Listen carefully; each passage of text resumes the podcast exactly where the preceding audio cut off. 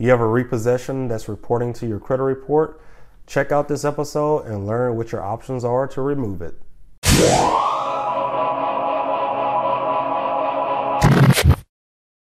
Stirgus Credit Repair is a five star rated online credit repair company. We help people just like you build or rebuild their credit scores. If you have no credit history, we offer products to help you build credit history so that you never have to depend on anyone co signing for you. If you have bad credit, enroll into our service today and allow us to work on the negative items affecting your credit scores. We take no money up front, so start our service today for free. You'll get updated through your online account as well as receiving updates through your email. For those who are trying to buy a home, we're partnered with multiple real estate agents and loan officers who are ready to assist you with your goals. If you are a real estate agent, loan officer, or anyone dependent on customers with good credit, create a free partner account with us today. You can manually send or receive clients through your online account as well as track their progress before they go to someone else. Visit our website to learn more about our services. So, before we talk about anything in regards to removing a repossession from your credit report, uh, this is just a reminder, and let's just talk about this that the credit repair process is only an attempt to fix your credit situation. For example, if I go out to a dealership today and finance a vehicle and purposely refuse to not pay it and it gets repossessed in a few months, I cannot promise myself that I can get that repossession removed. These are only attempts and ways um, of which we use to get repossessions removed that we have luck with or have you know experience with, and uh, we were able to get it removed. So.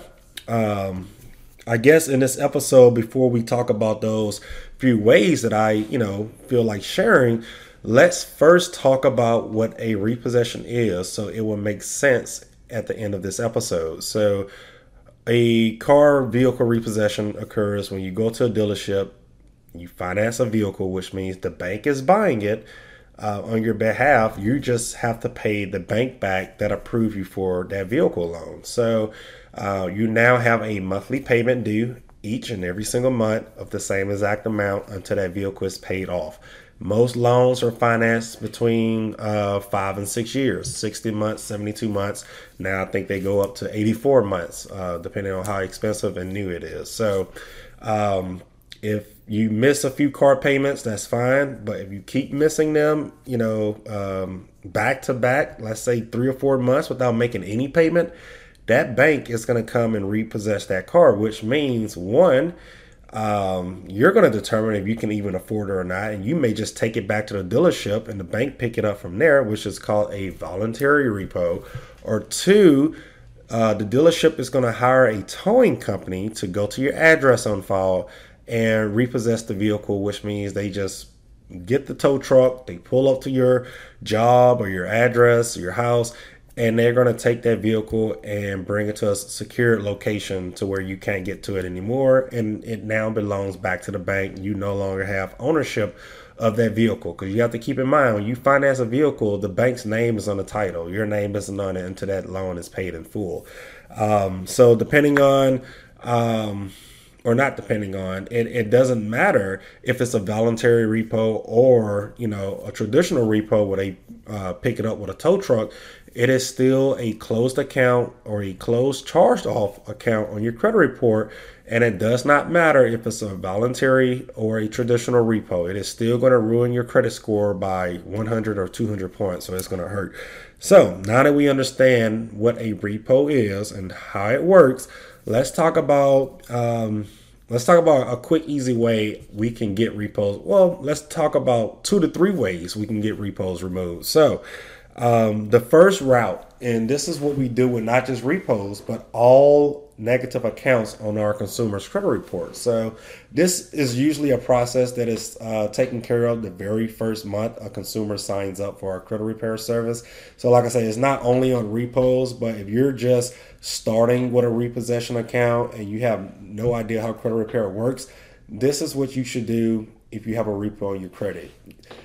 Uh, credit repair is a process of just verifying information on your credit report, at least the first process. Um, so, in the Fair Credit Reporting Act, everything on your account has to be accurate on your credit report. And if it's not accurate or it can't be verified, then it must be removed from your credit report. So, step number one is verifying all the information reported to the credit bureaus that that repossession is reported to. Nine times out of ten, if it's a major bank uh, like Chase, Wells Fargo, Capital One, etc., uh, major credit union, it is going to be reporting to all three of your major credit bureaus Equifax, TransUnion, and Experian. So the first thing you want to do is see if they can even verify the account, dispute it, and say, "Hey, um, I have this this account here. Um, here's the account number. Uh, it's, it's reporting as a repossession. I would like to see verification of this account." Um, if they don't respond in time, it gets removed. If they can't verify the account, it gets removed. If there's an error, um, you know, messed up on the account, it gets removed. If the uh, balance is wrong, if the payment history is wrong, if the payment amount is wrong, if the opening date is wrong, uh, if the account number is wrong, you see that a lot. Uh, if all of this information is wrong or some of this information is wrong, then that account is, you know, unverified and it can either be updated or removed upon your request. Nine times out of 10, you want it to be removed. So that's one of the easiest ways to get a repossession removed is to um, hopefully find ways to where the creditor cannot verify this information to the credit bureaus. Um, normally, the success rate with that is maybe 10%. Honestly, I don't rely on it. Um, you know, like I said, that's just the first attempt we do with all accounts just to see how they respond. So, um, asking for verification isn't something that I rely on. Normally, they're going to respond on time and are going to verify it 100%. However, uh, 10% of the time, they just simply don't respond in time, they don't respond at all, or there's some type of error on that account and it has to be deleted, um, you know, in regards to the Fair Credit Reporting Act. Number two, balance after the vehicle has been sold at auction. So, again, all of this stuff goes back to things reporting correctly on your credit report. When a vehicle gets repossessed, that bank is selling that vehicle the next week or month at a local car auction. So let's say you bought a $20,000 car. You made $5,000 worth of payments or you put 5000 down. Now the loan on that vehicle is $15,000. You stop paying at $15,000. You owe $15,000 you stop paying, the vehicle gets repossessed, or you take it back to the dealership and you know do a voluntary repossession. Um, it's the bank's job to sell that car at auction. Let's say they sell it for twelve thousand dollars and you owe fifteen. Well, that's three thousand dollars that the bank did not recover uh, from your repossession. So now you owe the bank three thousand dollars and not fifteen. So nine times out of ten, they're not going to update the information with the credit bureaus.